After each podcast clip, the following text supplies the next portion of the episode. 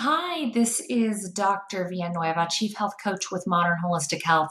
Today we're going to be discussing leaky brain and the relationship between gut function and mental health conditions.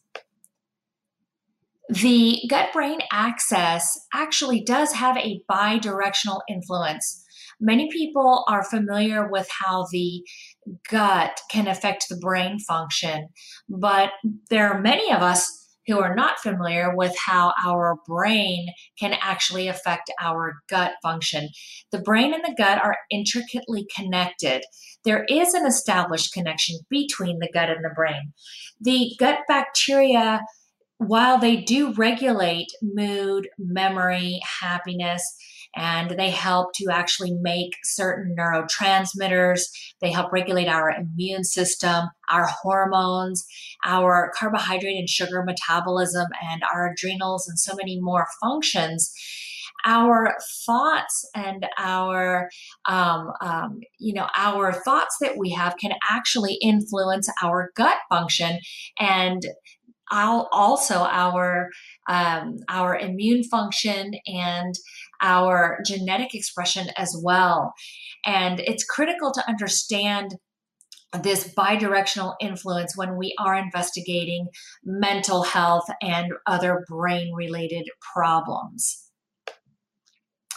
So, when we're looking at this bidirectional influence, we want to take a look at it kind of in a flow chart. So, as you can see here, with this little uh, flow chart that I put together, if we have gut dysbiosis or any type of imbalance to the microbiome or the ecosystem of the gut, combined with any previous history of concussion, um, that can really amplify the effects of mental health dysfunction. So, for example, if we have any type of gut dysbiosis that is caused from either experiences through uh, through traumas, thoughts, or stress, uh, Prozac or other different prescription medications like antibiotics, for example, um, there are many different uh, prescription medications, including the medications that are oftentimes used for psychiatric issues that can really cause a huge imbalance in the gut. Um, and ironically, actually, there are some studies out there that show that certain psychiatric medications like Prozac actually inhibit the production of serotonin in the gut. Um, then we've got environmental toxins. You've got children that were, uh, if they were born uh, from C section, they're not going to have the uh, normal, healthy bacteria so that they can have a healthy gut biome, and that can also cause a gut dysbiosis. And then infections. So these are just some of the examples of very common uh, um, precursors that can cause gut dysbiosis or imbalance of the microbiome. And then when we combine that with any type of concussion and concussions don't have to be a huge trauma like the what you might think of as a traumatic brain injury or a TBI you know you could have played soccer as a kid. You could have been you know uh, bonked on the head as a kid you know where you run into another kid. We see that happen all the time. Um, even small car accidents can actually cause concussions. Really it, I would be very surprised if any human can come away from a lifetime without having had at least one small concussion. But when we have that, it disrupts the blood brain barrier and actually causes what we know of as leaky brain. And I'm going to show you a, a depiction of that in just a minute. And you can see how the blood brain barrier looks almost identical to the gut barrier.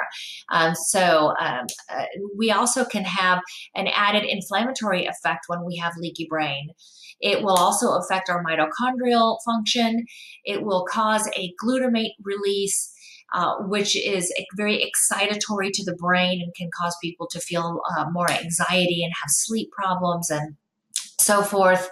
And it can allow for infections and toxins to flow into the brain, which can further exacerbate um, uh, different mental health conditions. And so when we take a gut dysbiosis or microbiome uh, imbalance combined with leaky brain uh, from any previous concussions that we may have had. That is what can really contribute to various mental health dysfunctions like bipolar, depression, anxiety, autism, Parkinson's, dementia, Alzheimer's, schizophrenia, and many more. And here is a depiction uh, on the left, you can see the uh, the gut barrier, and on the right, you can see a depiction of the blood-brain barrier. So you can see the similarity between the two, and how if the barrier is broken, how um, how you can have uh, um, um, the tight junctions will open up and allow for bacteria or other foreign substances to, uh, in the case of the of the gut barrier, they will enter the bloodstream, and in the case of the blood-brain barrier, these foreign uh, substances can actually enter into the brain and start to cause problems.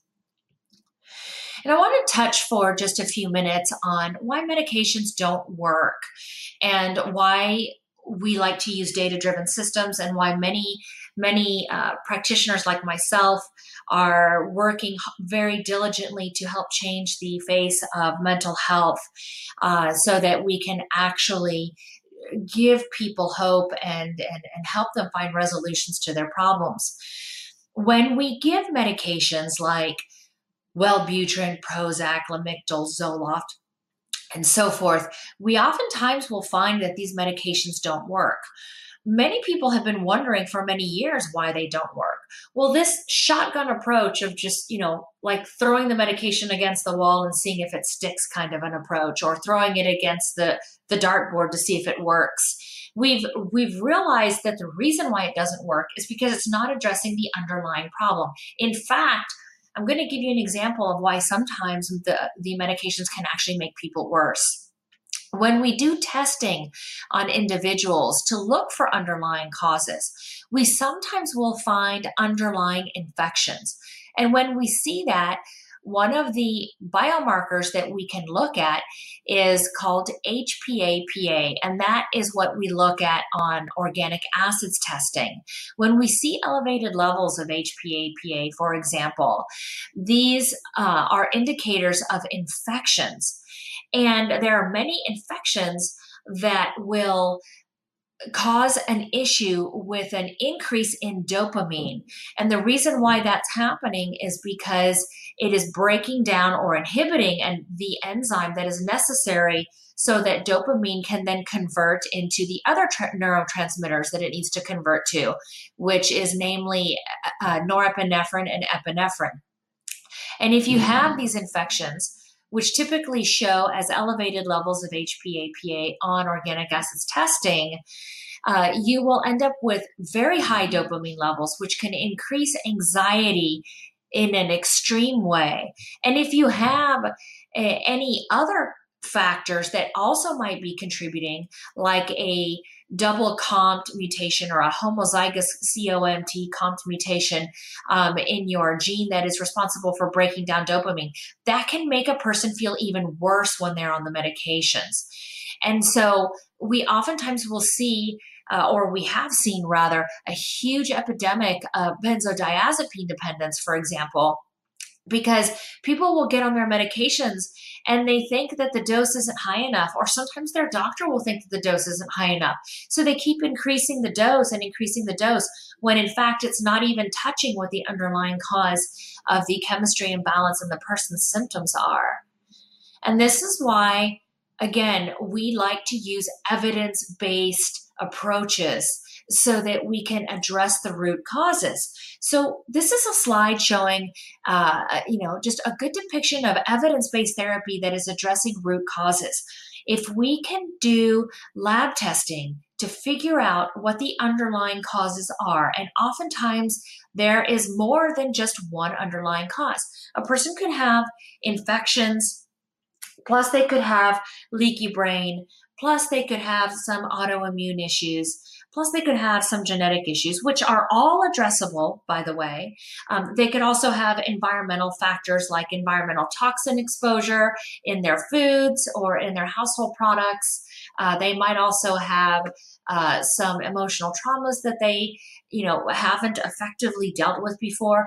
All of these things together can create a perfect storm and can really uh, uh, not only affect the brain directly, but will affect the brain indirectly by causing massive shifts in the in the microbiome of the gut.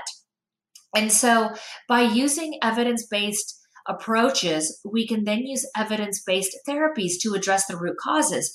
So, we can go in and we can address diet, exercise, mood, uh, stress. Uh, we can uh, we can address environmental factors and underlying infections so that we can restore uh, normal balance to the gut microbiome, for example and restore normal normal balance and restore the blood brain barrier so that then we can have the proper bacterial growth and the the uh, proper immune resistance and be able to uptake the nutrients that we need so that we can make all of the neurotransmitters and break all of the neurotransmitters down that, so that we can have balance in our brain and actually be able to restore proper cognitive function. The uh, data driven model that we like to use uh, starts with you know we we need to take a look at at why the central nervous system or or enteric nervous system isn't working properly that is affecting the brain function. Then as you can see in my flow chart here, the first things that we want to look at are, you know, what is the gut doing? And and what is the brain doing? And do we have a compromise in the barrier of the gut and the brain? In order to to understand what could create a compromise in these barriers, again, we need to look at infections, environmental toxins, medications, lifestyle, and genetics. And I want to show you here a study of how the impact of gut bacteria actually had a significant uh, improvement with patients that experience psychosis. In fact, um, in this particular study, 70% of patients with restored normal gut bacteria showed remission after 12 months of, of probiotic therapy versus 28 percent of patients with abnormal gut microbiota. Um, and here is another study showing how the uh, the symptom of anxiety was actually reduced significantly by regulating the gut microbiome. In fact, over 50% of the studies concluded that regulating the gut microbiome reduced anxiety. And here's the third one showing the reduction of mood disorders like anxiety and depression with probiotic consumption and restoration of the gut microbiome. So, we actually have millions of friends that we didn't even know we had. And these millions of friends are in the form of many different bacteria that not only live in our gut, but they live um, um, in on our skin as well. And these these gut uh, bacteria that we actually have are responsible, as I had mentioned before, for producing uh, uh, many of the chemicals that we need in our body to have not only proper brain function, but proper immune function as well. So I've listed out some of the different chemicals that these bacteria are responsible for making, including serotonin, norepinephrine, GABA, dopamine, estrogen, progesterone. Um, they are responsible for regulating our metabolism, immune function, and our pituitary and adrenal glands as well. The microbiome is uh, not only affected by infections and genetics, as I had mentioned earlier, but I really want to touch for a few minutes on how our microbiome and our brain function is is is affected by our experiences and our emotions. So when we have experiences that lead to emotion, that actually directly affects our gut microbiome, believe it or not. And in turn, the the bacteria that are experiencing change because of our emotions and our thoughts, they turn around and then they send chemical signals, including neurotransmitters that are affecting our memory and our emotions and our behavior uh, in, in our brain. These gut micro, these gut um, microbes even alter our gene expression and so that's very, very important to understand the intricate connection. And I've got a diagram here that shows the connection between the gut and the brain. And there were even some recent studies um, when I got back from a conference recently that were showing how the vagus nerve that connects the gut and the brain um, can actually um, be affected or can actually transfer infections and bacteria from the gut into the brain. Uh, and if you have leaky brain, then the bacteria that are transferring via the vagus nerve can actually permeate through the blood brain barrier and get into the brain, causing a lot of changes in our brain chemistry. So, what do we do about these uh, uh, gut? Brain issues and what do we do about leaky brain and leaky gut? And how can we get ourselves better from our chronic health issues namely our mental health issues that we have? Well first of all let's remember that it's not a mental health problem. It's a brain health problem. It's a gut health problem. It's a health of your overall body and brain problem. And by using data driven solutions including what we have put together as a comprehensive approach that addresses biological, genetic, environmental, and emotional influences on mental health. We can actually, and we are actually seeing massive changes and transformations in people's life.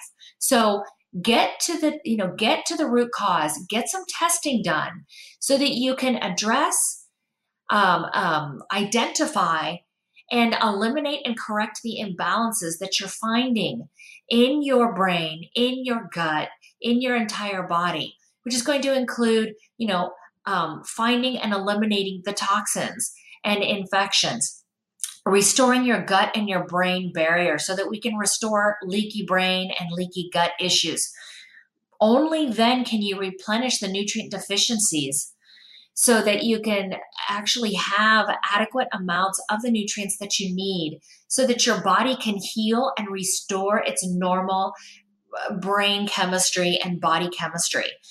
Breath work to activate your vagus nerve and breath work to help restore health to your body is actually paramount and it's not talked about enough. That is included in our in in in many of our programs and then adapting new lifestyles that are going to support and heal your body and to help you to maintain wellness look if we don't make lifestyle changes we're never going to get better and so understanding how the lifestyle that you've been leading has contributed to your physical illness and your mental illness and making those changes so that you can not only heal but stay healthy for the rest of your life is so important. And we work hand in hand with our clients to help them make lifestyle changes. You know, some of us need more lifestyle changes than others. Some of us just need to make food changes. We already have the exercise down. We already have have uh, made the lifestyle changes necessary to eliminate unneeded stress, whether it's getting rid of unhealthy toxic relationships or changing your career. And and some of us haven't done that.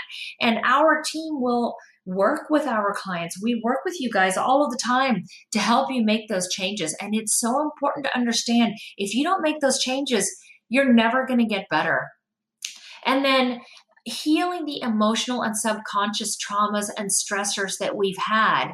You know there are there are many times when the traditional counseling model is very effective and can help. And then there are other times when we just honestly need more than what we're getting in the traditional counseling model.